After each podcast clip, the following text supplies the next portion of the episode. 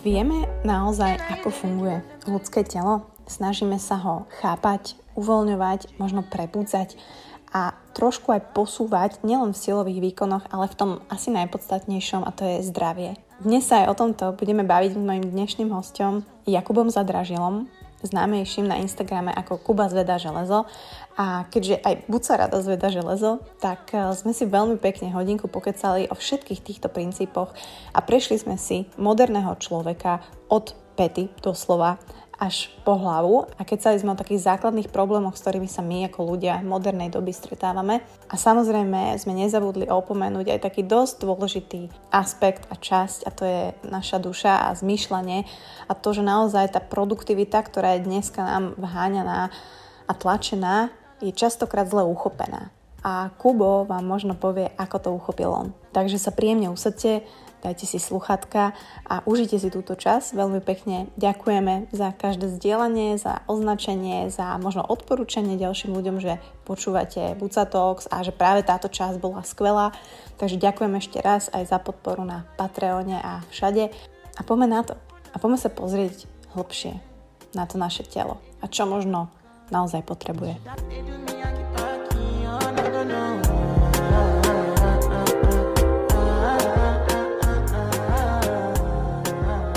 Takže, ale stále platí, že teda si trénerom, trénuješ ľudí a dávaš si pozor na to asi, ako trénuješ a aby to bolo správne, aby tí ľudia hlavne pochopili, že prečo trénujú a prečo trénujú toto a hlavne, aby to robili správně a s rozumom a, a asi aj s nadšením. No.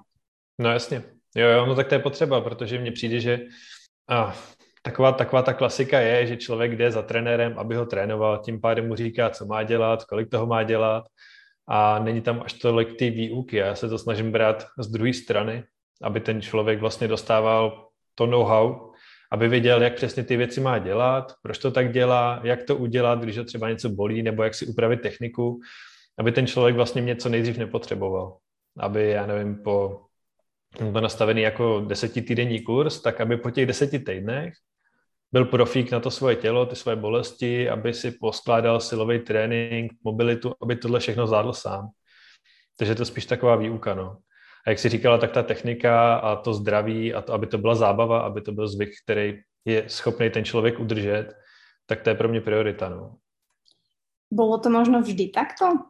Že nebol si, asi si si prešiel tiež nejakou transformáciou, že či možno ty teraz vidíš, že aha, tak aj ja som vlastne, ja neviem, bombil strašné váhy vtedy a nedával som taký dôraz a vlastne teraz tak prirodzene a možno aj na svojom tele si videl, že aha, tak toto není asi OK, tak si sa pretransformoval a venuješ sa zase tomuto. No jasně, jo, tak to byla ta moje cesta. Já jsem začal v 15, prostě chtěl jsem být strašně velikánský a mít 50 cm bicepsy a Bůh ví co ještě. A postupně, jak jsem trénoval víc a víc a opravdu zapáleně roky, tak se to tělo začalo ozývat. Trpěl jsem jako na všechno, co si vzpomeneš, tak to jsem měl. Jako chronická únava, bolesti zad, záněty kolen, bolesti ramene, ty brďo, úplně jako migrény třeba po tréninku. Já jsem byl tak rozsekaný, tak strašně brzo. A myslím si, že to mě, to mě vystřelilo na, nakonec do, do tohohle, co teďka dělám. Že to tělo mi něco říkalo, ale tudy ne. A já jsem neposlouchal, dlouho jsem neposlouchal. A jak to tělo přestalo šeptat, říkat a začalo křičet, tak já už jsem konečně začal poslouchat. Protože jsem dělal třeba silový trojboj a po posledních závodech já už jsem prostě nebyl schopný ani stát z postele pořádně. Já nevím, jestli něco říká Turkish Get Up, ale to byl ten způsob, kterým já jsem se dostával po ránu z postele, protože jsem nebyl za boha schopný vohnout záda, tak jsem se musel z té postele prostě vykulit. Hmm. No a, a tou dobu už jsem si říkal, ale tudy fakt ne. A začal jsem to tělo víc poslouchat a zabývat se tím, jak člověk ty věci může mít dohromady. Ten, jako tu pohyblivost, to zdraví a do toho ještě tu sílu, aby, aby tělo nebylo přítěž, ale fakt takové jako jak to říct, no, ne, nechci říct nástroj, ale aby to byl, a minimálně, aby to byl kámoš, aby, aby v tom životě pomáhal a neškodil. Tak eh, tam sa zastavím možno u tej sily a u tých svalok, pretože možno vyzdvihnúť tú dôležitosť toho, hej, že každý dneska chce byť rýchly, môžeme sa o tom povedať, každý chce byť chudý, to je extrémne veľká kapitola. A málo kto možno dáva dôraz na tú silu, hej? Že, že aj bežná populácia, napríklad, že prečo je dôležitá tá sila, ja to vidím aj v mojom živote, hej? alebo ty svaly, že ja som si tak uvedomila, že jak úžasná vec, potrebná v našom živote sú svaly a hlavne ako ich mať funkčné hej, a budovať ich správne. A to chceme povedať, že napríklad tá, ten silový trojboj dá sa robiť aj dobre. Jo, rozhodně. Je to těžký, ten, ten sport sám o sobě má prostě nevýhodu v tom, že je založený na bilaterálních cvicích. To znamená, používáme obě nohy, obě, obě ruce naraz, jsme spojení buď ty ruce velkou činkou rovnou, a nebo nohy rovnou podlahou. Vždycky používáme obě dvě hemisféry těla. Problém je v tom, že my nejsme symetrický, jako lidská bytost prostě nejsme. No a potom nějaký menší disbalance, když se neřeší, tak v průběhu toho trojbojového tréninku se jenom prohlubují. Takže jako je to těžký, ale rozhodně to jde, když mm, člověk umí suplementovat třeba ty unilaterální cviky do tréninku, kdy používá jenom jednu půlku těla, a kdy rozvíjí svoji mobilitu zároveň, kdy posiluje střed těla ve všech rovinách a nejenom v té jedné, která je důležitá pro ten trojboj. Takže jako jo, jde to. A jenom je to náročný, člověk musí vědět tak na to, ale rozhodně to jde a jsou skvělí trenéři trojboje, který prostě tohle to umějí dát dohromady. Hmm. Já jsem tenkrát nebyl teda. ale si to aspoň zistila a zase si sa posunul niekde, hej, ale keď to, toto počúvajú e, primárne asi ľudia, ktorí nie sú úplne, že akože trojbojári, a, ale sú to ľudia možno, ktorí naozaj cvičia a možno ktorým by som chcela presne ukázať, že v čom je tá sila dôležitá, alebo v čom tu, tie svaly sú dôležité v živote. Keď to, keby si vedel, hej, nejak laicky kľudne pár príkladov dať, že vlastne vďaka tým svalom môžeme strašne veľa vecí uh, nám pomáhajú a uh, preto by som chcela, aby ľudia pochopili, že aj súčasťou toho tréningu, nech je akýkoľvek, či ste triatlonista, či ste, ja neviem, futbalista, poviem od veci, tak tá sila a tie svaly sú tiež dôležitou súčasťou. No jasně. A ty si teda zmínila dva pojmy ještě předtím. Jedno bylo, že chceš, aby ty svaly byly funkční a potom, že chceš, aby byly silný. Dá se to? A, no jasně, ale jsou to dva rozdílné pojmy. Když jsou funkční, tak oni umí spolu komunikovat tak, že pracují dohromady jako kámoši. Takže máš třeba, nevím, kolem kyčle máš x svalů, tak třeba 20. A teďka těch uh, 20 svalů spolu musí dohromady spolupracovat, aby ta kyčel fungovala tak, jak má.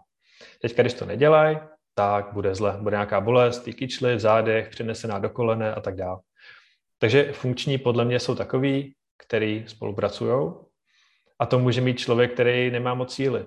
A tenhle ten člověk bude zdravý, dost pravděpodobně.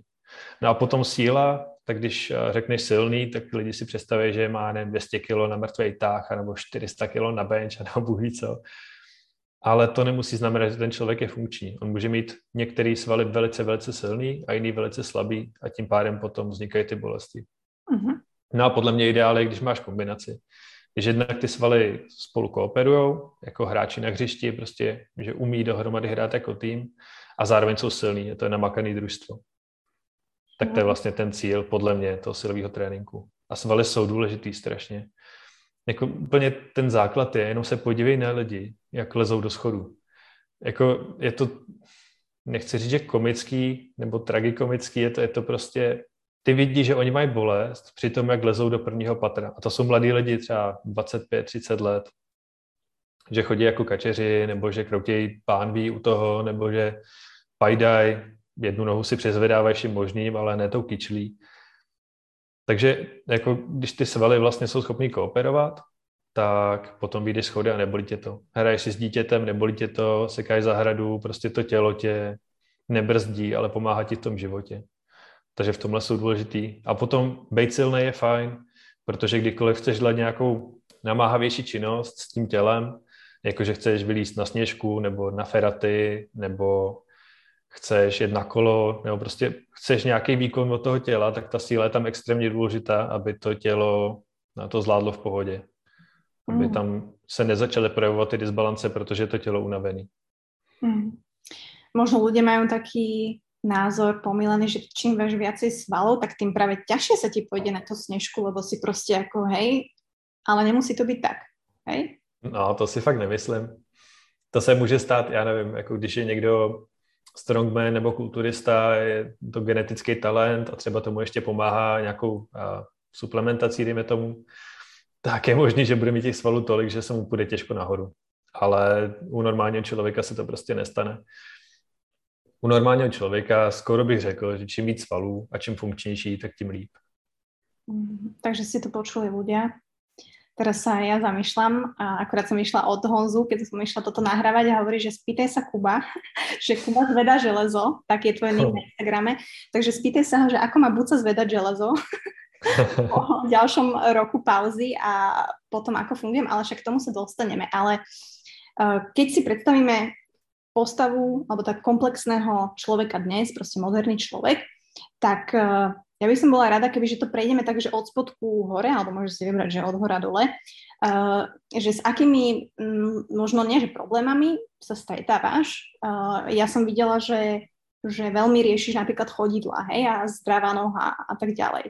A to sú možno veci, podľa mňa, ktoré nám ľuďom, ani mne to tak nepríde, hej, že to je asi možno 16. vec, ktorú si ja idem teraz zlepšovať, hej, ale ty sa tomu venuješ. Tak kebyže môžeme tak tú siluetu celú prejsť, od tej nohy, aby možno ľudia zistili, že aha, ty koko, že ja mám vlastne aj členky, narty a mohol by som s nimi niečo robiť, alebo že ten stred tela uh, ovplyvňuje aj ten hrudník alebo tá hrudní páterž, tak si to tam vysvetlila. A proste také veci, ktoré my, moderní ľudia dnešnej doby, moc uh, nevieme. Jo, no, tak jako ty chodidla jsou zrovna velikánský v tom světě rehabilitace a svalové nápravy a vlastně v tom, co dělám, tak to je fakt veliký téma z milionu důvodů. Ale co mi přijde u těch chodidel zajímavé je to, že moc nedbáme na jeho funkci. Mhm. My vlastně popíráme tím, jaký boty nosíme. Že klasická bota, dnešní bota vypadá skvěle, jako vypadá dobře, ale nefunguje tak, aby to chodidlo vlastně podporovala v tom, co má dělat. Takže uvedu příklad, klasická dnešní bota má velice úzkou špičku, protože to vypadá hezky. Člověk nechce mít ploutve, takže je úzká špička, že ty prsty nemají prostor pro to, aby se hejbaly a tak se jako různě kroutí a jsou z toho bočený palce a tak dále. Ale tak ta klasická bota prostě je stavěná. Nebo to, že má podporu klenby. Ta klenba je složená z nějakých vazů, OK, ale taky ze spousty svalů. A teďka ty svaly, když se trénují, chůzí na boso třeba, tak oni sílej a ta klenba sílí kdykoliv my tu klenbu začneme podpírat, tak ona vlastně nemá důvod pracovat pořádně. Hmm. Takže ona zleniví. A ono to funguje možná do té chvíle, kdy my tu nohu, botu máme na noze, ale v momentě, kdy ji sundáme, tak najednou to chodidlo je nevytrénovaný a nezvládá to. Mm-hmm. A je tam toho spousta, třeba to, jak vysoká ta podrážka je, že necítíme zem pod sebou, že je tam velký drop, jakože máme patu vejš než špičku a tím pádem neustále vlastně chodíme trochu z kopce. Nebo tomu tělu se to tak zdá. A je tam toho fakt hodně, ale jako co bych doporučil třeba s tím chodidlem lidem, tak starat se o chodidla, protože z toho chodidla vychází potom celé to tělo. Když nestojíme správně na chodidle, to jsou naše základy, tak budeme celý trošku nakřivo. Takže v tomhle tom si myslím, že by si to chodidlo fakt zasloužilo víc péče. A základní věc může být, že zujete boty, když jdete na procházku po lese a prostě ťapete na boso. A to chodidlo se dá různě uvolňovat a trénovat, ale tak ta bosá chůze je podle mě největší. Nejlepší. A um, si zastancom barefootov, alebo teda to je taká mm, téma, já nevím. tak barefooty to jsou boty, že jo, takový, který vlastně jsou navržený podle toho chodidla. To znamená, mají širokou, nebo jsou široký ve špičce, takže máš prostor pro prsty, jsou ohebný, takže se hýbou podle chodidla. Není tam ta podpora klenby, takže to chodidlo musí pracovat samo za sebe. Není tam žádný drop, není tam podrážka, takže vnímáme tu zem pod sebou. Tak to je všechno hrozně fajn a ono to pomáhá to chodidlo trénovat a udržovat zdraví. Problém je jenom v tom, že to není všelek a je potřeba třeba, když někdo má velkou nadváhu a 40 let chodí ve špatných botách a ze dne na den prostě přehodí na barefooty a začne v nich běhat maratony, nebo já nevím, tak to není úplně lepší nápad. A jo, takže brát ty barefooty jako pomůcku, která nám vlastně pomáhá chodit správně. Není to tak, že si je nazuju a všechno bude krásný najednou. Uh-huh. Tak jo. Taky potom ne každý mu sedí barefooty ve městě. Já třeba jako všem bych je doporučil do přírody. To asi jo. Do mesta čo? Čo máš ty obuté? Do města já střídám, do města já střídám barefooty a kompromisní boty. A kompromisní bota je vlastně barefootová bota, akorát má vyšší tu podrážku. Aha. Takže trošku tlumí nárazy. Někdo nosí jenom barefooty, někdo třeba jenom kompromisní boty. OK, OK.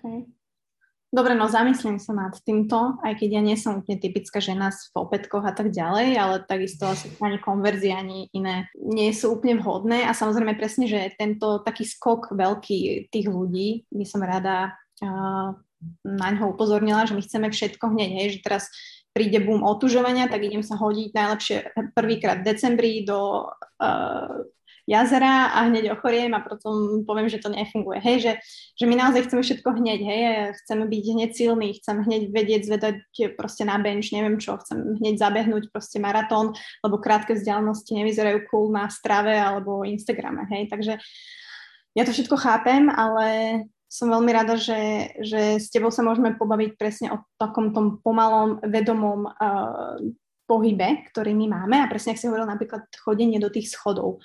A môžeme sa posunúť možno trošku vyššie, že na tie kolena a tak ďalej, veľa ľudí, eh, aj čo vidím cvičiť v posilovni a tak ďalej, tak povedzme si, že väčšina ľudí cvičí zle. Hej? A, a tam sa možno dostávame k tomu, že, že či už je to ten drep alebo ten deadlift, to sú také naozaj cviky, ktoré by ľudia mali začať cvičiť najskôr s nejakým trénerom. Vnímaš to aj ty tak, že naozaj sa naučiť tú techniku proper a až potom to možno dávat na Instagram?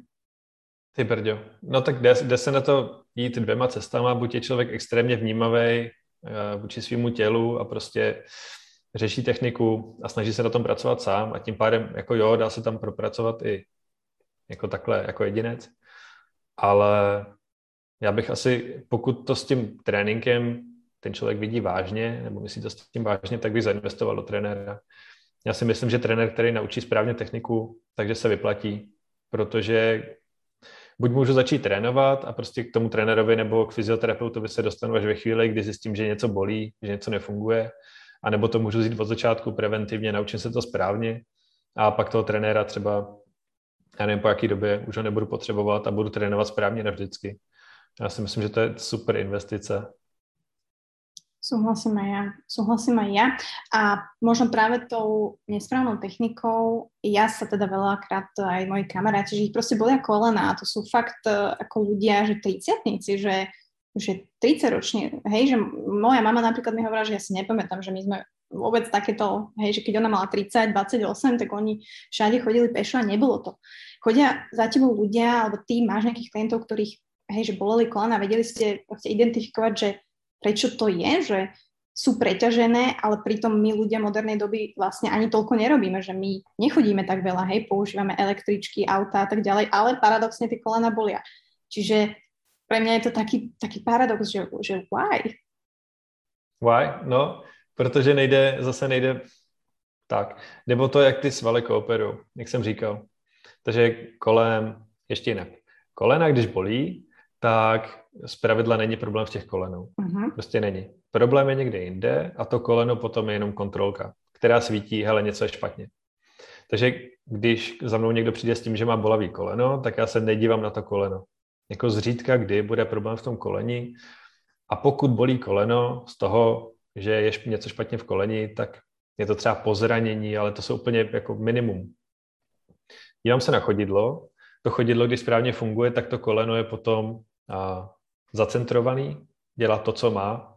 Je to vlastně takový pant v uvozovkách, velikánských uvozovkách. Je to vlastně pant od dveří a ohýbá se na dvě strany, zase v uvozovkách.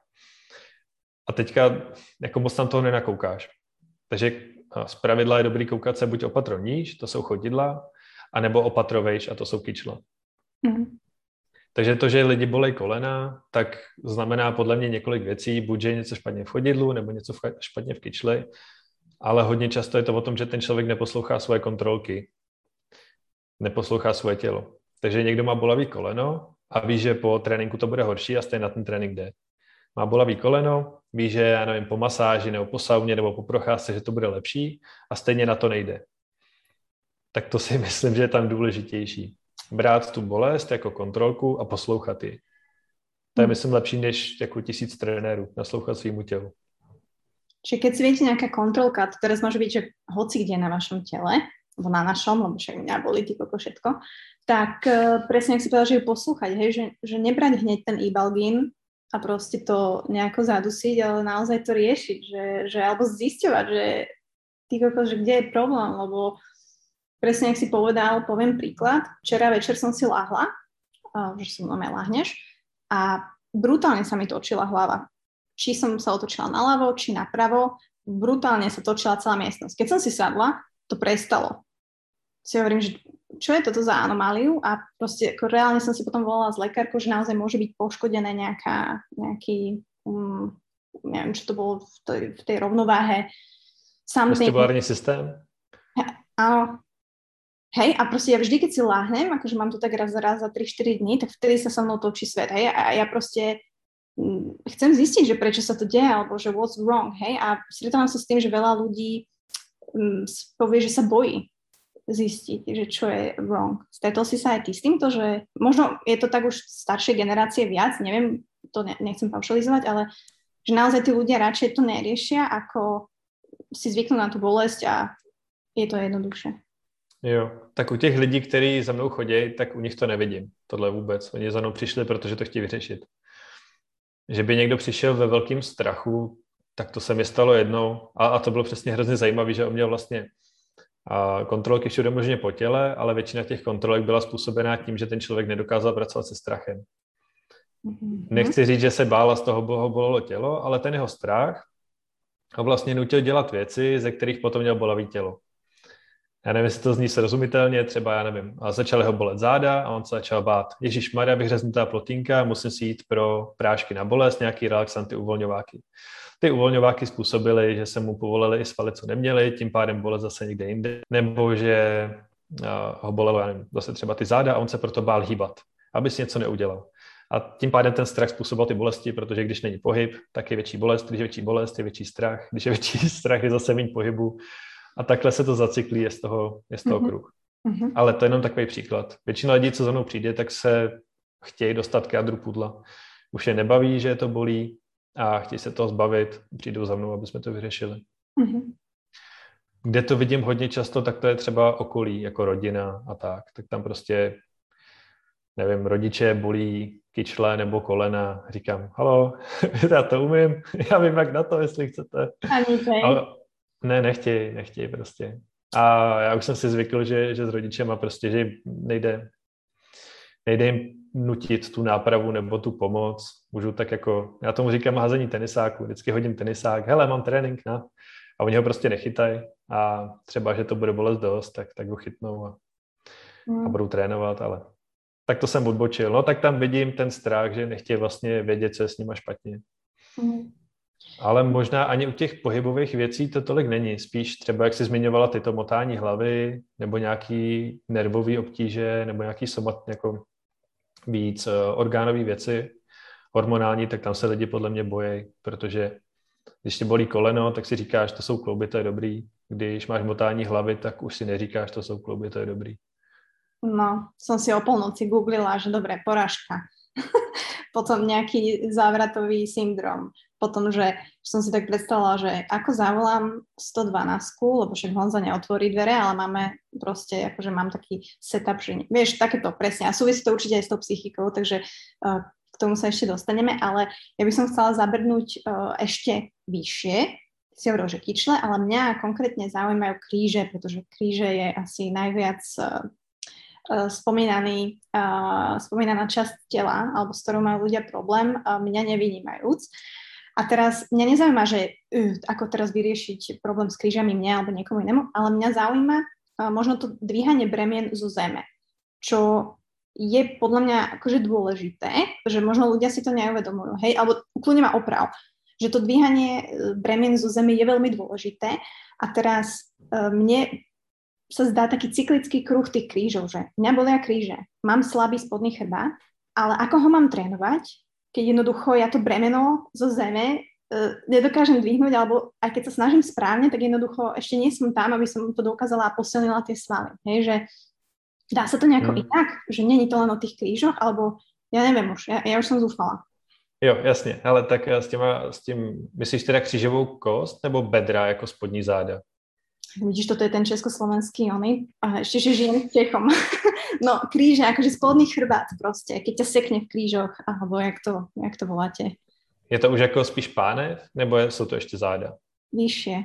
Je to vyššie. Vyššie. Mm-hmm. Vy, vyššie, jako nahoře? Vyššie. záda. Jo, jo, jo, záda. No tak to máš zase dobrý příměr s tím fotbalovým týmem.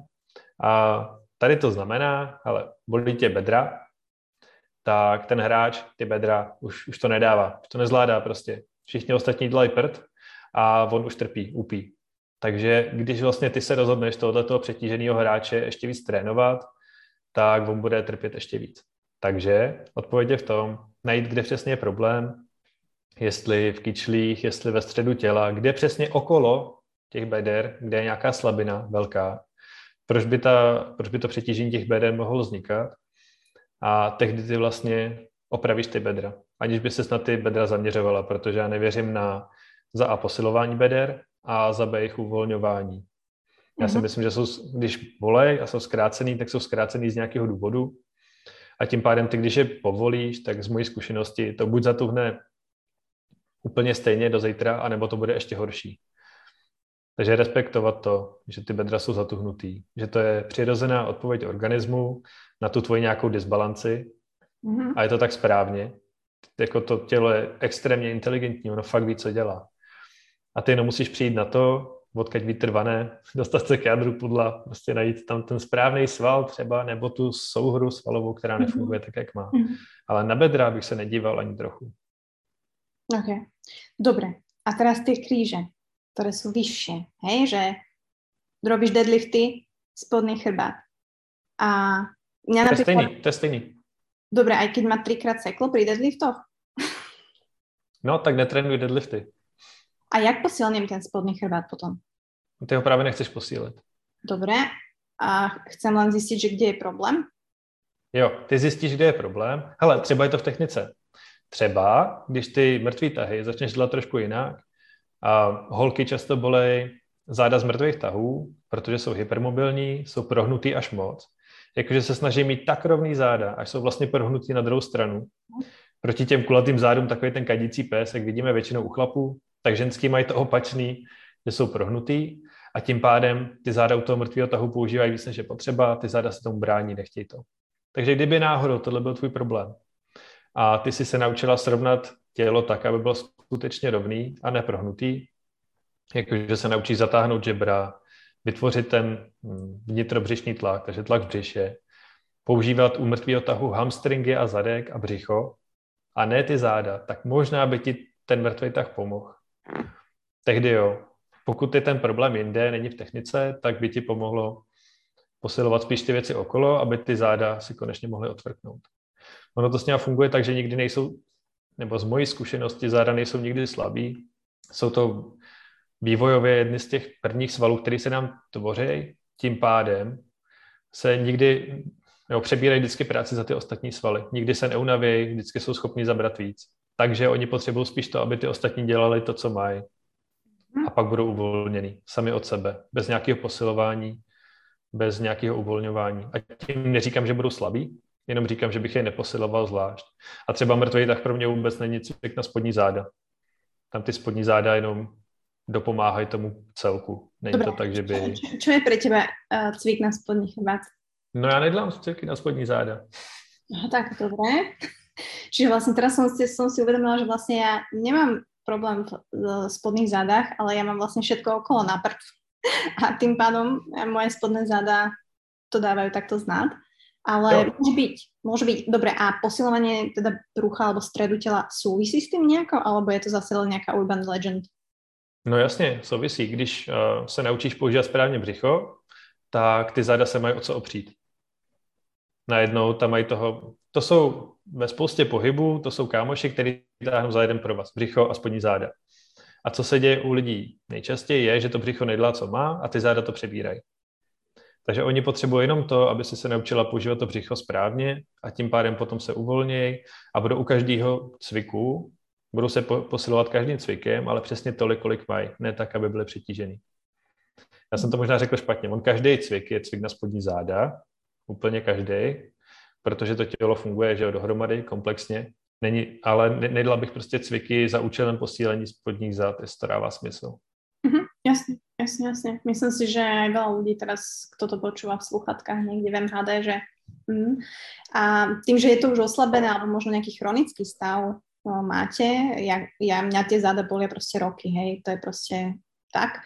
A, a ovplyvňuje to samozrejme aj tie bežné činnosti, hej, že keď človek jednoducho, ja neviem, padnú ti kľúče a teraz si povieš, fuck, alebo ideš proste, vieš, a tam vlastne zistí, že aha, že a, dvíhanie bremena, alebo mám preniesť nejaké krabice, no tak ďakujem pekne, že, že naozaj treba počúvať to telo a, a zisťovať, kde je ten problém. Ja som sa možno už dostala na to, že mám problém s hruškovým svalom, ak to niečo hovorí aj v Čechách, neviem, či máte vy hruškový. No, už sme Máme hruškový.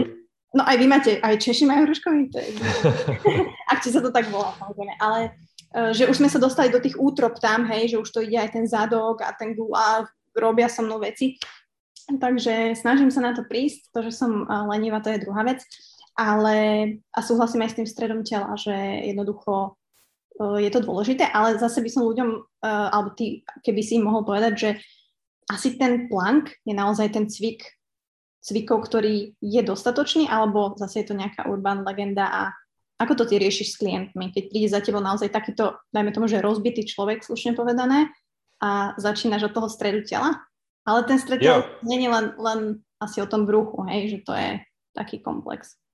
Jo, je to, je to komplex a plank je dobrý cvik, má svoje místo, ale především je důležitý ho dělat správně. Mít u něj správně nastavený tělo, takže ne kulatý, ne prohnutý, správně u něj dýchat a neřešit to všechny problémy. Hmm. Jo, tady máme třeba, tohle je jedna rovina středu těla, ten plank, další rovina by byla side plank, takže boční prkno. A to je třeba hrozně zajímavý cvik, protože na to už prostě to už nevidíš posilovně. A když už to vidíš, tak to ten člověk prostě nedělá správně, z pravidla. A to je strašně zajímavý cvik, protože posiluje rovinu středu těla, na kterou se jinak moc nedostane v tom tréninku. A tady třeba vidím velký přenos toho, kdy se člověk naučí správně boční prkno, side plank, do jeho problému se zádama. Pokud to třeba bolí jenom jedna půlka zád, tak tohle tam bývá veliký. Mm-hmm. Ale co mi přijde úplně základním toho středu těla, je naučit se správně dýchat. Máme vlastně, že jo, pánev, nebo ten střed těla, když si ho udáš na třetiny, tak máš oblast pánve, potom taková oblast jako spodní žeber, a kousek nad pupíkem, a potom máš hrudní koš úplně nahoře až pod klíčníma kostma No a lidi často v jedné z těchto těch, anebo klidně ve všech částech toho středu těla mají mezery. Jakože neuspí správně dejchat do, do toho spodku, do středu nebo do toho vršku. Vybírej si jedno, to ostatní nemají a z toho potom jsou taky často bolesti. Takže dost pomáhá začít tím správným dechovým stereotypem a potom ten správný dechový stereotyp může člověk používat u jakéhokoliv cviku na střed těla a ten účinek se tím znásobí tak to má třeba terapeutický účinek. Dobře, kdyby si šla dlat prkno nebo boční prkno a správně u toho dejchala, tak si myslím, že by to mohlo dost možná pomoct, ale těžko hmm. říct takhle od klávesnice. Jasně, jasně, jasně. Um, je to, nehovorím, že dlhodobá záležitosť, uh, je možno nejak časovo, ty to vieš odhadnúť, že, že kedy sa ten človek dokáže naučiť nejakú tú techniku naozaj dobre? Je to veľmi individuálne, alebo naozaj, akože je to asi tak, že keď človek začne úplne od nuly, tak sa zlepší mega rýchlo, hej, a vidí proste ten progres, vidí aj možno tú správnu techniku, alebo vidí nejaký ten výsledok. Ale čo napríklad s takými ľuďmi, ktorí jednoducho už cvičia dlhšiu dobu a nevedia nájsť nejaký ten pattern na to, aby sa zlepšili, čo potom? Tam je to fakt dost individuální, protože přijdou lidi, kteří jsou extrémně dlouho v tréninku, že už třeba 10 let cvičí, ale nejsou šikovní je pro ně těžké to tělo správně ovládat a je pro ně těžké učit se nové věci a tím pádem ten progres bude pomalejší. Nebo přijde člověk, který má taky deset let za sebou, a, ale extrémně šikovný, akorát mu chybí pár nějakých malých detailů a stačí, nebo mají nějaký slepý místa a stačí mu ty slepý místa ukázat a ten člověk najednou se skokově zlepší o kilometr nebo o nějakou jinou osvětelný rok třeba. Jo, je to, je to tak různý, že těžko říct. Třeba teďka ke mně začal chodit kluk, a ten měl bolesti zad, jako fakt chronický, už dva roky, omezovalo ho to v životě, jako v povolání, v posilovně, všechno špatně. A přitom super mobilita, super technika cviků, byl fakt zkušený, byl fakt šikovný, ale prostě nevěděl si sám, nebo nedokázal si sám pomoct. Mm-hmm. No a tomuhle klukovi stačilo ukázat ten, ten a ten sval nefunguje, on začal trénovat a příště, když přišel po dvou týdnech, tak byl prostě v pohodě. A my, jsme se na sebe koukali a teď jako, co teď, co budeme dělat? To je to zadání, to znělo jasně, prostě oprav mi záda, máš na to pět lekcí. A my jsme to shodou okolností zvládli za tu první. Tak, tak to byl taky vtipný moment, no, ale něco se našlo. A to byl příklad člověka, který je teda šikovný a který cvičí fakt dlouho, ale, ale prostě nevěděl pár základních věcí. A jakmile je dostal, tak najednou boom a hmm. bylo mu skvěle. A ta bolest už se nevrátila, od té doby už je to měsíce. Um, teraz akože je také obdobie, že jeseň a trošku sa nám ochladzieva a môžeme sa potom pobaviť aj o otužovaní a vystupovaní z komfortnej zóny, ktoré máš určite rád, ako som videla. Ale uh, s čím sa ja stretávam je uh, nielen napríklad zaseknutie v lopatke a to si veľakrát rozoberala, tie lopatky naozaj je ďalší častý problém, ale napríklad prefúknuté rameno alebo alebo ja neviem, že či nejaká šlacha v ramene, alebo, alebo niečo, bolesť v ramene, napríklad šoferuješ a klíma ti tam fučí, alebo bola som sa otužovať a zrazu proste mám také epizódy s tými ramenami, že nehovorím, že je to impeachment syndrom, ktorý som raz mala, ale veľa ľudí aj v mojom okolí teraz ako keby, že má seknuté bedro, ja neviem, či tento pojem sa dá reálne používať, že seknuté bedro, alebo sa samodiagnostikovali, alebo naozaj s tými rámenami, hej, že nemôžeš ísť plávať, pretože jednoducho neurobíš ten kruh. Stretávaš sa mm. s týmto, že, že prečo sa to ľuďom deje, alebo ak vieš povedať, že čo, sa to, čo s tým robiť, at least. Tak, tady nemám, nemám moc zkušeností. Když se to tomu člověku stane jedno a už se to nevrátí, tak to může být prostě náhoda. No to se děje, prostě ráno se probudíš, přeleželý rameno, všechno je špatně, nemůžeš zvednout ruku a ono za chvilku to odejde, buď samo, nebo třeba s pomocí maséra. A tam vidím prostě takový ten faktor náhody, OK. Ale potom, pokud se to těm lidem stává často, to stejné místo, a třeba to s nimi je dlouho, chronicky, roky, tak tam si myslím, že je nějaký pohybový problém a pak to, jak jste říkala, přefuknutí, jako, jako že, ti, že ti na to foukne studený vítr, tak... Já, no, to máte zase tak... nějaké jiné, po česky, že ti to profoukne, profoukne já... jako. Profoukne, to, to nevím, jak se řekne česky profouknout. Ofoukne možná, ofoukne. Ofoukne. Mm-hmm. No, tak, tak tam bych potom viděl to, že ten studený vzduch je jenom spouštěč. Že tam je nějaký problém a ten studený vzduch jenom nechá ten problém vystoupit na povrch, zapne tu kontrolku. A potom, jak si říkala, lupnout si i balgy nepomáhá, protože ti jenom přilepuješ tu kontrolku, neřešíš problém. Mm. No, možno teraz tiež veľa ľudí si tak povie, že ty kokos, toto som ja. Ale možno spomeniem takú vec, ktorú si asi veľa z nás neuvedomuje a čo je dosť asi podstatné, keď nie tak má oprav, je už len taká tá jednoduchá vec, že ako stojíme. Hej, že, že tá naša, naša nejaká posture during the day. Môžeme sa baviť hodiny o tom, ako stojíme na prd alebo ako stáť. Môžeme sa potom baviť, že ako bože sedieť, alebo na druhej strane, že ako radšej nesedieť ten deň, že my sme naozaj tá generation uh, of stoličkas, že kde ja teraz napríklad sedím, ty kokos pri nahrávaní, inak väčšinou stojím. Väčšinou stojím, len mám vybitý notebook, takže som na nabíjačke uh, bližšie, takže sorry. A, ale teda chcem vedieť, jak ty sa na to pozeráš, že jasné, že teraz nemôžeme celú populáciu im povedať, že tak teraz musíš len stáť alebo klačať na tulivaku, lebo proste celé tvoje telo sa rozpadne, že zase takýto nejaký veľký skok tam nechceme, ale ako sa ty na to pozeráš so svojimi napríklad klientami, hej, ktorí napríklad majú brutálne sedavú robotu, robia aj 12 hodín v kancelárii a že naozaj nás to sedenie mega ovplyvňuje. Jo, tak ta postura, no rozhodně se nedá říct to, že když má někdo špatnou posturu, tak bude mít, mít bolesti. Prostě se, se dali na to studie, um, úplně na studie teda nedám, ale dobře, tak a i to vidím na těch klientech, prostě nedá se říct, tenhle člověk stojí blbě, toho bude něco bolet. To se říct nedá.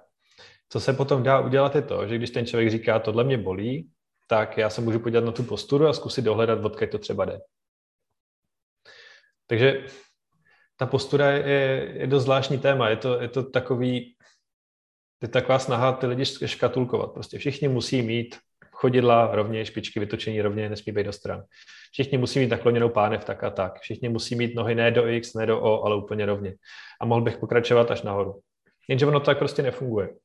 někdo má delší krek, někdo má delší nohy, někdo má přirozeně ploší záda nebo jinak natočenou pánev a tak dále. Co my teda v tom tréninku s klientama děláme je, že zjišťujeme, co je ta jejich přirozená postura, ať to vypadá jakkoliv, a co už ne. Takže jestli má hodně kulatý záda ten člověk, tak my zjišťujeme, jak moc je to pro něj přirozený a jak moc je to způsobený jeho stylem života, sedavým zaměstnáním, zkrácením svalů a tak dále. Tak tohle mi přijde zajímavý. Prostě nebrat to tak, že všichni musíme chodit rovně a naopak vidím víc lidí s problémem a z toho, že se snaží chodit rovně, pro ně nepřirozeně. Nebo sedět rovně, pro ně nepřirozeně. A tím neříkám nesnažit se chodit rovně a nesedět rovně. Říkám tím jenom snažte se najít tu míru a pokud se snažíte nějak narovnat, tak co nejmenší korekce. Takže jestli máte pocit, že jste kulatý, tak se narovnejte třeba o procento v tom hrudníku. Jestli máte pocit, že máte předsunutou hlavu, tak o procento zasunout bradu dozadu. Jestli máte pocit, že máte kačeří zadek, tak o procento podsadit páne. Mm-hmm. Takže toto Potom my vlastně nevíme, jestli ten člověk je zkrácený fakt kvůli těm svalům, jak jsem říkal, takže jemu můžou bránit nějaký zkrácený svaly, aby se správně narovnal. Takže potom řešit tu posturu je vlastně naopak. Ta postura je důsledek toho, jak to tělo funguje. Mm-hmm. Pak třeba u té postury mi přijde zajímavá ještě věc to, že hodně souvisí s očima. Takže my jak eh, celý den koukáme do monitoru a čteme malinkatý písmenka, tak my používáme něco, čemu se říká fokální vize taky amatérský pojem, ale fokální vize vlastně znamená, že my se soustředíme na nějaký malý bod. A kdykoliv tohle děláme, tak nám to táhne hlavu dopředu a kulatí nás to v zádech. Třeba když... Hezky se narovnala. Takže když vidíte třeba umělce, jak kreslí něco malinkatého na plátno, tak má oči většinou 5 cm od toho obrazu a je úplně kulatý a snaží se to tam trefit rovně. A pak je něco, čemu se říká periferní vize, a to je zase vize, kdy my si všímáme všeho okolo sebe že třeba vidíme, že z boku jede auto, i když koukáme před sebe. Nebo že z boku, ne, že na straně je strom, i když my koukáme na cestu. No a tahle ta periferní vize nás vlastně rovná přirozeně. Nám zasouvá tu hlavu dozadu a rovná nás páteři. A to je třeba výborný cvik na posturu. Má chůze, procházky, jdete z práce do práce, já nevím, s košem, jdete přivázat dítě někam ke sloupu nebo ho dáte do školky, třeba to je na vás. Ale všímáte si cestou toho, co je kolem vás. Koukáte před sebe, ale soustředíte se na všechno okolo a tohle třeba krásně rovná tělo do té přirozené postury. Tak to je přijde jaký zajímavý. Oh. Co ještě? Dobré. Jo a potom únava, to je velikánský. Lidi mají fakt na prd posturu, pokud jsou chronicky vyčerpaný. A není z toho cesta ven, prostě není. Pokud jste chronicky vyčerpaný, tak to tělo si vybere, a že budete vypadat jako chronicky vyčerpaný člověk a prostě to nejde obejít. To mi nehovor. No dobré, pokračuj, prepač. to, jsou, to jsou ty tvoje komata v lázních, viď? No jinak ano, ano, ano. No? Hm, OK, dobré. No je to, so, so... že reálně prostě, prostě je na tebe vidět vyčerpaně, že to je fakt. Jo, je to tak. Je, jsou i pojmenované ty pozice, je třeba zhroucená pozice, kdy fakt no nebudu to popisovat, ale prostě spousta těchto těch pozic, v jedné knižce je to i přirovnaný k různým emocím, které ten člověk hm, prožívá, že třeba je vyčerpaný, zhroucený, nebo oddaný tomu té situaci a tak dále. Podle toho má různý nastavení těla. Do toho jsem až tak nezabředl a nevím, jak, jakou tomu dávat váhu. Každopádně mi přijde zajímavý, že únava organismu rovná se horší postura. A to prostě to tak je. Okay tak sa ľudia snažte nebyť unavení a minimálne nechronicky, lebo okrem toho, že budete vyzerať zle, budete ešte aj stať zle. A, ale akože dobre, že to hovoríš, lebo my si to neuvedomujeme. Vieš, radšej si dáš dve kávy, tri, dva Red Bully a, a keep in that way. A mňa nevynímajúc, takže akože hovorím zo vlastnej skúsenosti. A, ale akože samozrejme aj to sedenie, presne ak si povedal, že jednoducho aj tak ten človek nevydrží. Uh, si tam dáš jednu fit loptu uh, ako nejaký projektový manažer a jednoducho po 15 minútach už proste nevládzaš, hej, a, a nemá zmysel to nejako hrotiť. Jo, jo. Čiže to... Je to, je to náročný a když už sedět správně, tak snažte se sedět správně jenom omezený čas. Neberte to tak, že když sedíte rovně, tak to je jediná správná pozice. pravidla, prostě to nevydržíte tak dlouho. Mějte to jenom určitý úseky, třeba dvě minuty, pět minut, cokoliv je vám příjemný. A spíš to berte tak, že každá další pozice je ta správná. Takže často měnit pozice ze sedu do dřepu nebo na procházku, to je úplně nejlepší. Když si dvě hodiny práce přerušíte desetiminutovou procházkou, tak to vás narovná jako nic jiného. Pri té prechádzke sa máme na něco soustředit? Okrem teda toho možno dýchania alebo... Asi ne. Je to, tak samozřejmě, je to na vás, můžete tu procházku spojit s prací na něčem, ale tak já třeba ty procházky nebo tyhle ty pauzy ve dní mám spíš o tom, abych si odpočinul a nabral sílu na dalšího klienta, na další práci. Takže se nesoustředím vůbec na nic, jenom tak nechám plynout myšlenky. A nebo třeba pokud chcete, tak by bylo fajn to spojit s tím, s tou periferní vizí. Takže jdete na procházku, ale všímáte si ptáků nad sebou a chodníků pod sebou a věcí po stranách, mm-hmm. ale nekoukáte na ně, jenom je vnímáte, že jsou v okolí. Wow, dobre, tak toto budem skúšať a ďalší krát. A ešte ma zaujíma časť, ktorú neviem, či riešiš s klientmi, možno áno, a to je možno tá psychika, alebo tá, tá komfortná zóna, psychika, možno taký well-being. Riešiš to s nimi? Je... Ne, nepřijdu si, ne, nepřijde mi, že bych byl k tomu fundovaný, že by mě k tomu cokoliv opravňovalo. Mm-hmm. Takže pro mě je to velký téma, já sám sobě tohleto hodně řeším, zajímá mě to jako psychický zdraví, přesně ten well-being, a nějaký zajetý vzorce životní, co jsem já, co už já nejsem, proč se chovám, jak se chovám a proč nějak reaguju v různých situacích a tak dále. Takže jo, pro sebe to hodně řeším. S klienta maximálně se odvážím to téma nakousnout. Mm. A přitom by to tak pomohlo, protože často lidi nezvládají trénovat, ne protože nezvládají trénovat, ale protože něco, že jsou třeba vyčerpaný, nebo že nejsou schopni si na sebe najít čas, že sebe vždycky dávají na druhý místo, proto jsou tak unavený. Sebe vždycky dávají na druhý místo a proto nemají ten čas na sebe.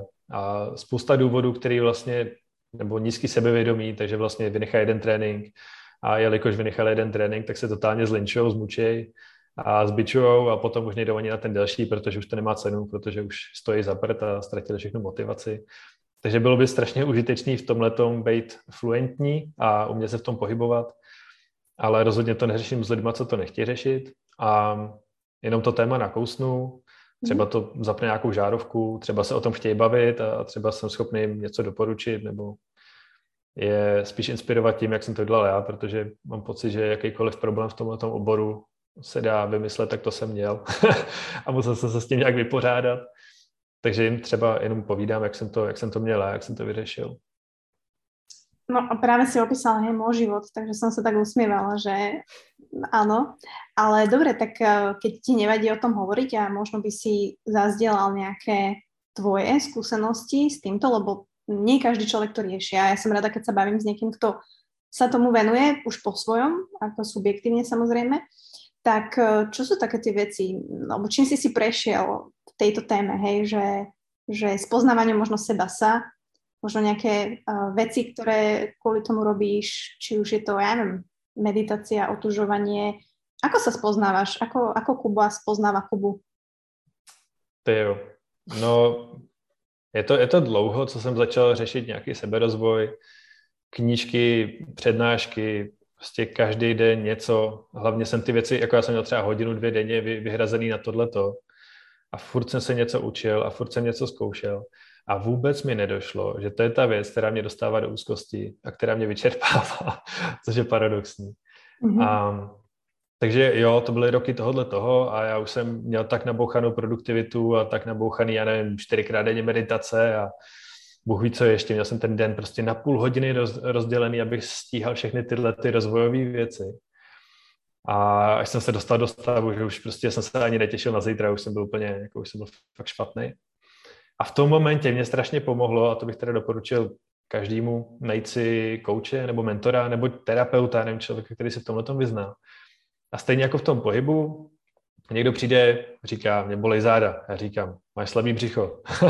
tak on byl schopný mi říct, já říkám, já jsem málo produktivní. On říká, ne, ne, ty bys měl prostě už se na všechno vykašlat a, a prostě bejt. A prostě najít si někoho, kdo je schopný tyhle ty vrozený vzorce, ty věci, které nám přijdou normální, ty slepý místa, který je schopný odhalit. a ukázat nám je, protože my tohle to sami nikdy nezvládneme. Prostě, jo, dobře, možná dlouhou bolavou cestou, tím, že se hodně spálíme, zjistíme, co nechceme, ale prostě když narazíte na dobrý člověka, co tohle to umí, je to, je to tak rychlý proti tomu, kdybych to měl vymýšlet sám tyhle věci. A možná bych ani sám nevymyslel. Takže ty si takého člověka našel a dajme tomu, že ušetril ti čas vo, vo veľa veciach, že zjistil si skorej, čo nechceš?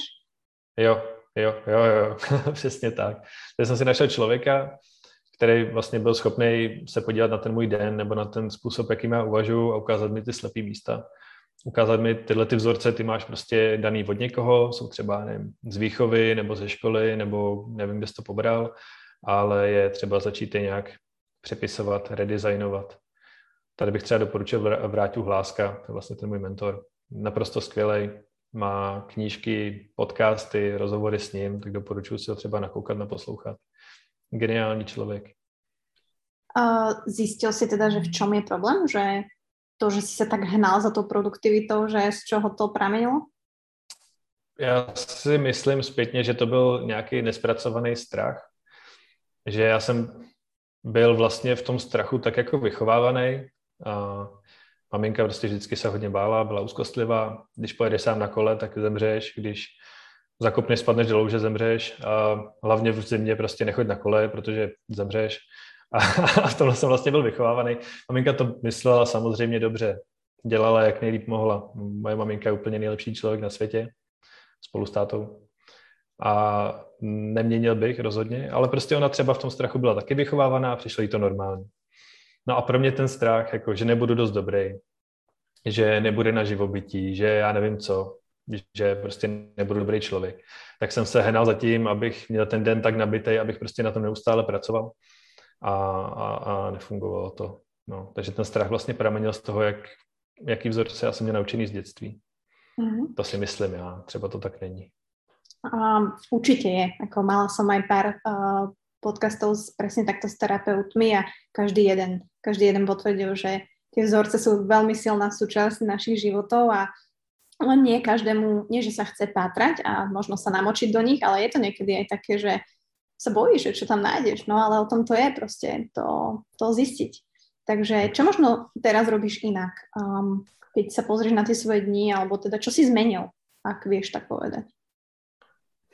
Jo, to, to se ještě vzpomínám, vtipná příhoda. A Bráťa říkal, ty by se měl bavit. A já jsem otevřel kalendář a hledal jsem tam čas na zábavu. Jakože každý čtvrtek od 14 do 16 začíná strašná zábava. A vůbec mi nedocházelo, jak, jak strašně je to na hlavu. Takže můj den už je naplánovaný jenom v té, um, jak to říct, v té pracovní části. Takže s klientama, ano, musíme se sejít nějakou dobu a je to naplánovaný dopředu. Mám tam prostor pro třeba procházky v práci a pro relaxaci, pro jídlo, pro neproduktivní čas. A potom odpoledne prostě přijdu domů a už dělám to, co chci. A ne to, co jsem si naplánoval, že bych měl, protože se bojím, že nejsem dost dobrý člověk. Takže jsem hodně neproduktivní teďka. Když se vrátím domů z práce, tak jsem hodně neproduktivní. Prostě jsem schopný být s, se synem na hřišti a koukat hodinu a půl v kuse na to, jak on tam uh, sype písek do bábovky. A jsem spokojený a prostě si sedím a nic nevymýšlím. A tohle dřív bylo nemyslitelné. Jako vypnout? V žádném případě. Musím rozvíjet, musím nakoukat nový seminář, přečíst novou knížku, implementovat nový zvyk a blíž čtyřikrát do ledové sprchy a, a tak dál. Takže tohle je jiný. Netlačím na sebe, Třeba jsem schopný, jo, mimochodem, to, jako ono to zní, že už jsem nějaký hotový člověk, ale to vůbec není pravda. Já jenom jsem schopný teďka už rozpoznat, když se začnu něčeho bát a kdy mě to žene do té do té přehnané práce a do té přehnané kontroly. Takže se stalo něco, že třeba nevím, jsme podepisovali hypotéku a ta hlava hnedka, oh, musím rychle vydělávat peníze moc a prostě už jsem zase najel do režimu, že celý den kontrolu telefon, jestli náhodou nepřišla zpráva, že kontrolu, jak, jak funguje reklama, jak kde přispívají, kde fungují příspěvky a, a maily a začal jsem se víc učit zase a víc na sebe tlačit. A jsem schopný tohleto rozpoznat během pár dnů a prostě to pustit. Mm-hmm. Říct si, tohle je jenom strach, můžu klidně jako dál plynout, splývat a je to úplně v pohodě. A dřív mi tohleto jako před tím coachingem mi tohle trvalo měsíce. Já jsem byl měsíce v totální prostě křeči, než jsem z toho byl schopný nějak vypadnout a většinou to bylo nějakou úplnou náhodou, že jsem prostě jel někam do přírody a tam jsem omylem vypnul po nějaký delší době. Čtyři dny jsem prospal samozřejmě a potom, potom jsem byl schopný vypnout a třeba si sednout na houpačku a koukat na stromy pár hodin v kuse a být v pohodě. A najednou mi začalo docházet věci, získal jsem ten nadhled.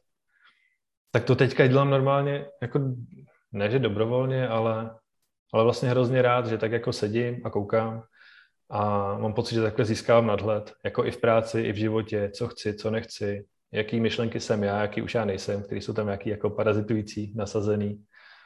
A takhle získávám klid, ale jako pro spoustu lidí mi přijde, že to je naprosto nemyslitelný. Třeba jít do kavárny a bez mobilu si vypít kafe, nebo sednout si na půl hodiny a koukat z balkóna. Úplně psycho. Vypnout na půl hodiny, Ježíš Maria, jako 30 minut, to nejde, ne? Co jako budu dělat? No. No a já jsem přemýšlel úplně stejně samozřejmě. Mm. Že přišlo ti to, že ztrácaš čas, hej? Že je to... Ty si je povedal taký, taký výrok, že jak to bylo?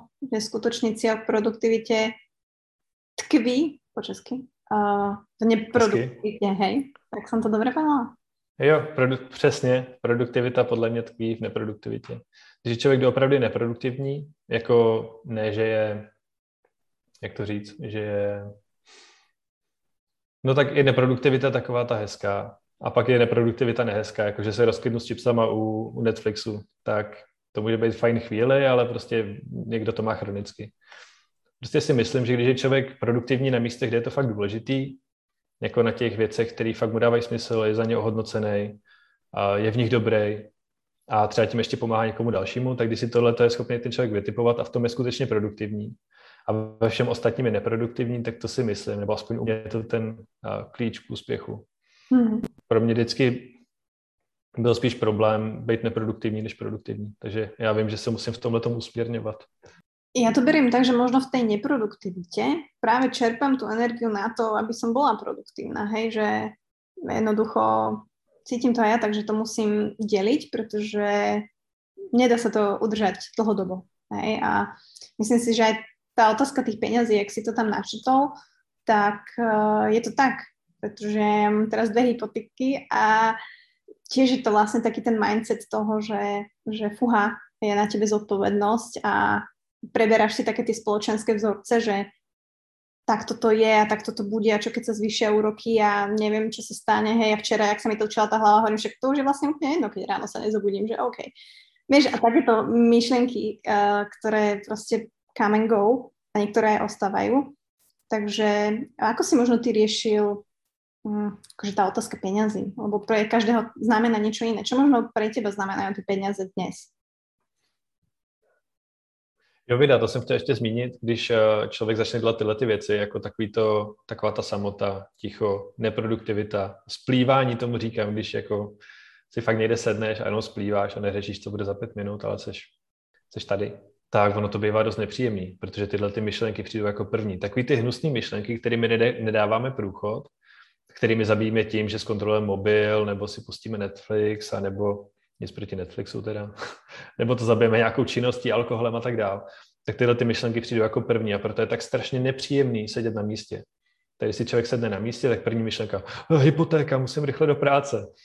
A tyhle ty věci nechat proplout, vyčistit, tak to fakt trvá. Jako třeba to ne, ne, nepůjde za tu první půl hodinu, třeba to nepůjde ani první týden, ale podle mě, když je člověk hodně trpělivý, tak ty, tak ty věci se pročistějí a pak přesně najednou z toho začne získávat tu sílu navíc, ten nadhled, že si uvědomuješ, co je důležitý, co ne. No a peníze, jako v tom dobrém stavu, kdy, kdy to mám zmáknutý, tak uh, se spíš kloním k té teďka, nebo k tomu pojetí té hojnosti, jakože ta věc musí proudit. Takže přehnaně nespořím, prostě co vydělám, tak víceméně utratíme a taky videa jsem si předefinoval slovo utratit, už tomu říkám investovat. Takže investuju peníze do kávy, aby, nebo do kávy v kavárně, abych měl fajn den, a, nebo investujeme do slečny na hlídání, aby jsme mohli s přítelkyní na, na rande, nebo aby mohla třeba ona rozvíjet nějaký svůj sen. Takže hodně investujeme peníze, nespořím, prostě nechávám, nechávám to plynout. A potom samozřejmě, když přijde taková ta úzkost, jako eh, peníze, hypotéky, rychle vydělávat, tak, tak začnu přemýšlet, kde jak uspořit a, a kde, kde se škrtat náklady a tak dále. Ale to podle mě jenom dlouhodobě brzdí tu hojnost. Uh-huh. Že to je jako když člověk staví přehradu, tak ta voda potom neteče, jenom se někde kumuluje a je to k ničemu. Hmm, zaujímavý názor. OK, OK. Není, není můj. Jasne, len akože je to zaujímavé počuť a je to dobré počuť, si myslím. Samozrejme, každý má svoj pohľad na to. Ja som zase išla z toho druhého konca, že ja som nikdy neštrila a žila som si takto a teraz proste mám tam tú priehradu postavenú a akože neviem povedať, že či to je dobre, zle. A myslím si, že investovať v živote by sa malo, či už do seba, či už do zažitkov, či už presne do takýchto proste vecí, čo si spomínal. Investuješ ešte do niečoho v rámci svojho well-beingu? Ja som tam videla niečo nature, nature power, alebo niečo také stále, chod, neviem, jak sa to presne volá, ale chodíte otužovať, alebo boli ste tam nahý, alebo čo to bolo? Jo, jo, jo, to jsou, to jsou kamarádi. A s nima, s nima tak jako blbneme a sbíráme houby a, a máčíme se ve studený řece horský a meditujeme a cvičíme venku na trávě bosí a tak dál. To je, to je spíš zábava. Mm-hmm. To není investice, ale jako jsou boží teda, doporučuji. Nature Therapy se jmenují. Tak, to som chcela spomenúť a nie len preto, že teraz začínajú všetci otužovať a tak ďalej, ale v rámci toho, že naozaj e, mne sa páči citať, že pokiaľ nemáš e, pol hodinu na to byť v prírode, nemáš čas, tak si najde hodinu na to byť v prírode. Hm. Takže... Souhlas úplný. Ale s těma přehradama ještě nějaká přehrada je dobrá, tak jako věci se můžou pokazit. Prostě nejedu z nuly na nulu, ale prostě mám nějaký padáček rozumný, abych, aby jsme, nevím, měsíc, dva, tři přežili. Kdyby náhodou něco, tak třeba bych byl nevím, měsíc nemocný nebo cokoliv, tak aby jsme byli v pohodě, tak to tam je. Ale není tam ta přehnaná úzkost, jakože čím víc uspořím, tím líp, protože potom je člověk do nekonečna chudej v hlavě. Jedno, kolik vydělává, to je úplně jedno ale dokud si budu říkat, je málo peněz, musím rychle co nejvíc šetřit a ty peníze si neužiju, prostě nebude investovat a bude jenom někde skladovat, tak v tu chvíli podle mě přichází ten pocit té chudoby a fakt je jedno, jestli člověk vydlává 10, 100 nebo milion. Je to, je to burst. Takže tak jenom, abych, aby to nevyznělo, že radím, aby lidi uh, si vzali milion úvěr a jeli na Bali a jenom hojnost prostě. Mm-hmm. Jolo, přesně. Mm. Akože ja som to z toho ani tak nepochopila, ale chápem, že, že takto by to malo byť a akože presne, možno tá, tá vec tej moc kontroly a tá kontrola nemusí byť len v tvojom bankovom účte, ale kontrola hej, nad svojim životom, kontrola, neviem, v partnerstve, too much kontroly není dobré nikdy, hej, takže uh, to zase hovorím z mojich skúseností. A ešte by ma zaujímalo, lebo tak ty si akože venuješ sa sám sebe a svojmu telu a veciam a teraz ja nechcem uh, vedieť nejaký tvoj jedálniček, ale skôr ma zaujíma taký prístup možno, aký máš k jedlu, akože globally, hej, že, že čo si možno ty ideš, uh, v čom si sa našiel, čím si si prešiel, alebo ako ty vnímaš to jedlo. Áno, jedlo je palivo, predpokladám pre teba, ale takisto proste máš rád dobrú kávu a Alebo ako funguješ v tomto smere, to má fakt zajímá.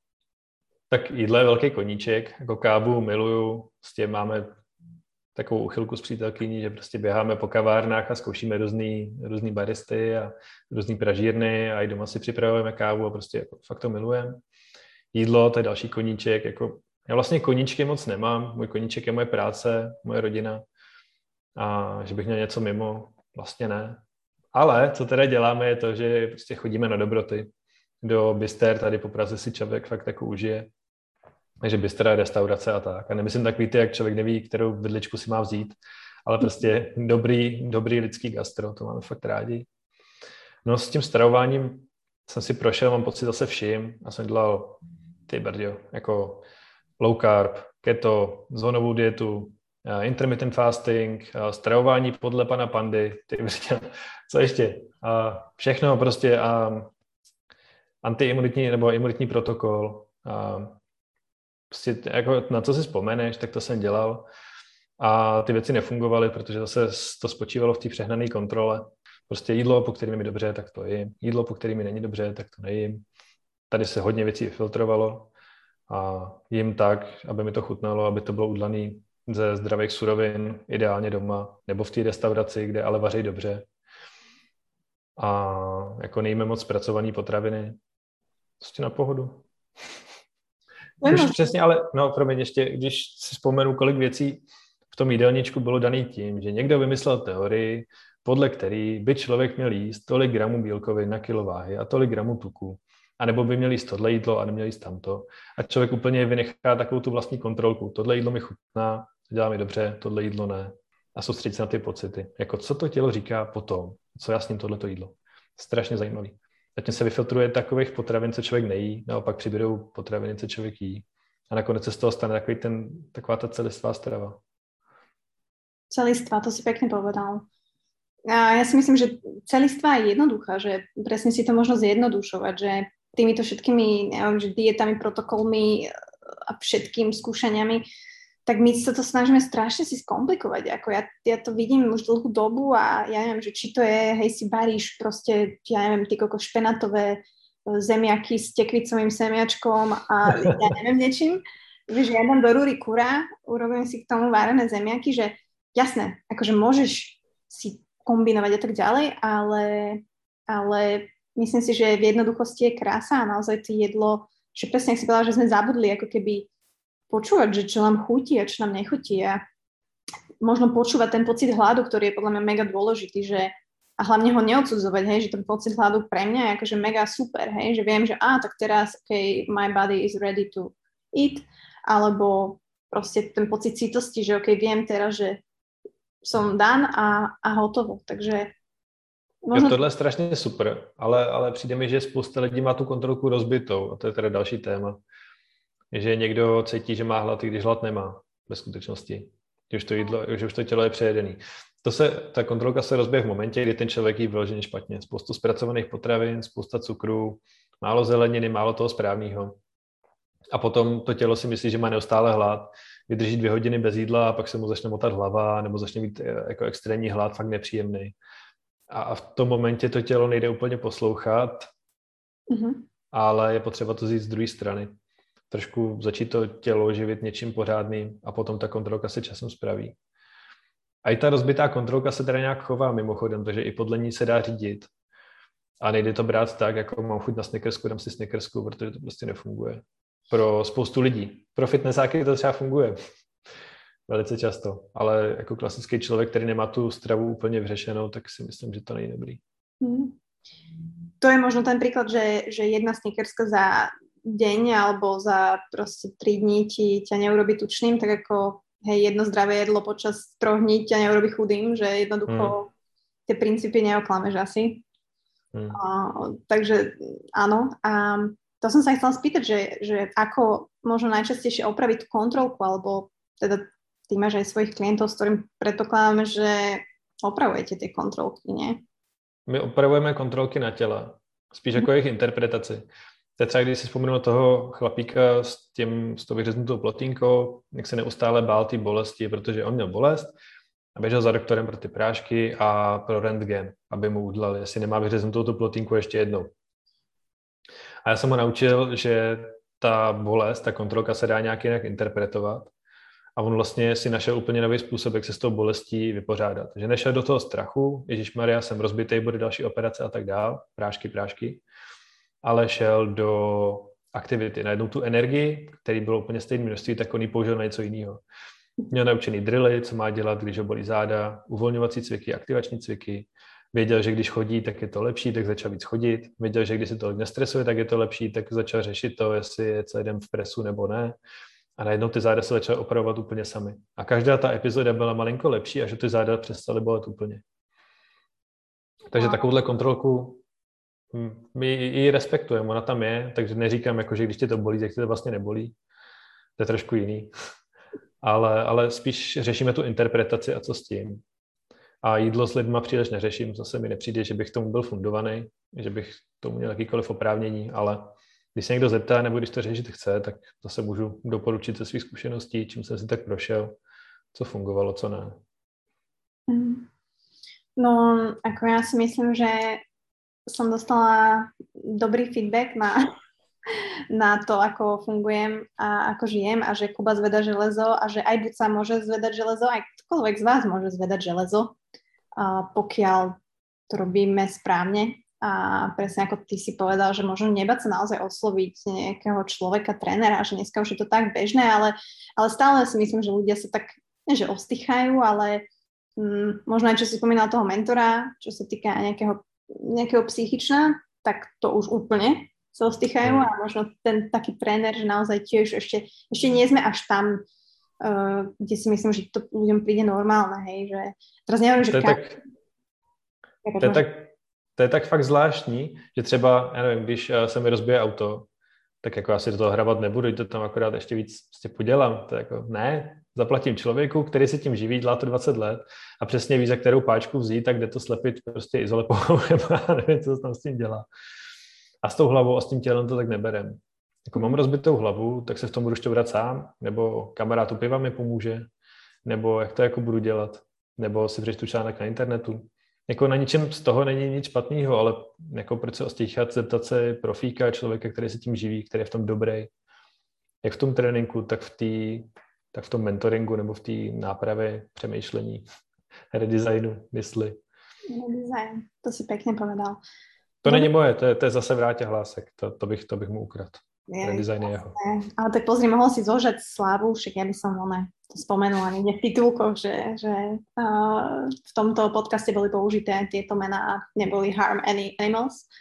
Takže ďakujem ti moc uh, za tento podcast, že myslím si, že na to, jak sme sa dlho spájali, a ja musím povedať, že ja som asi najhorší podcast host, ktorý proste ruší podcasty, Uh, tak sa veľmi ospravedlňujem a samozrejme si cením, že si, že si prijal poz, pozvanie do Buca Talks a že sme mohli takým prírodzeným spôsobom možno naozaj tým ľuďom podľa mňa pripomenúť touto časťou, že, že majú telo a majú hlavu a pracujú s ním a že treba sa o starať a netreba to vôbec komplikovať a že v jednoduchosti je fakt krása a naozaj či už sa rozhodnete, že ste na strane produktívnych, neproduktívnych, tak vždy sa dá nájsť nejaký nějaký konsenzus, nějaký balans v tom. Takže děkujem ti ještě raz. Já moc děkuji za pozvání, bylo to fajn.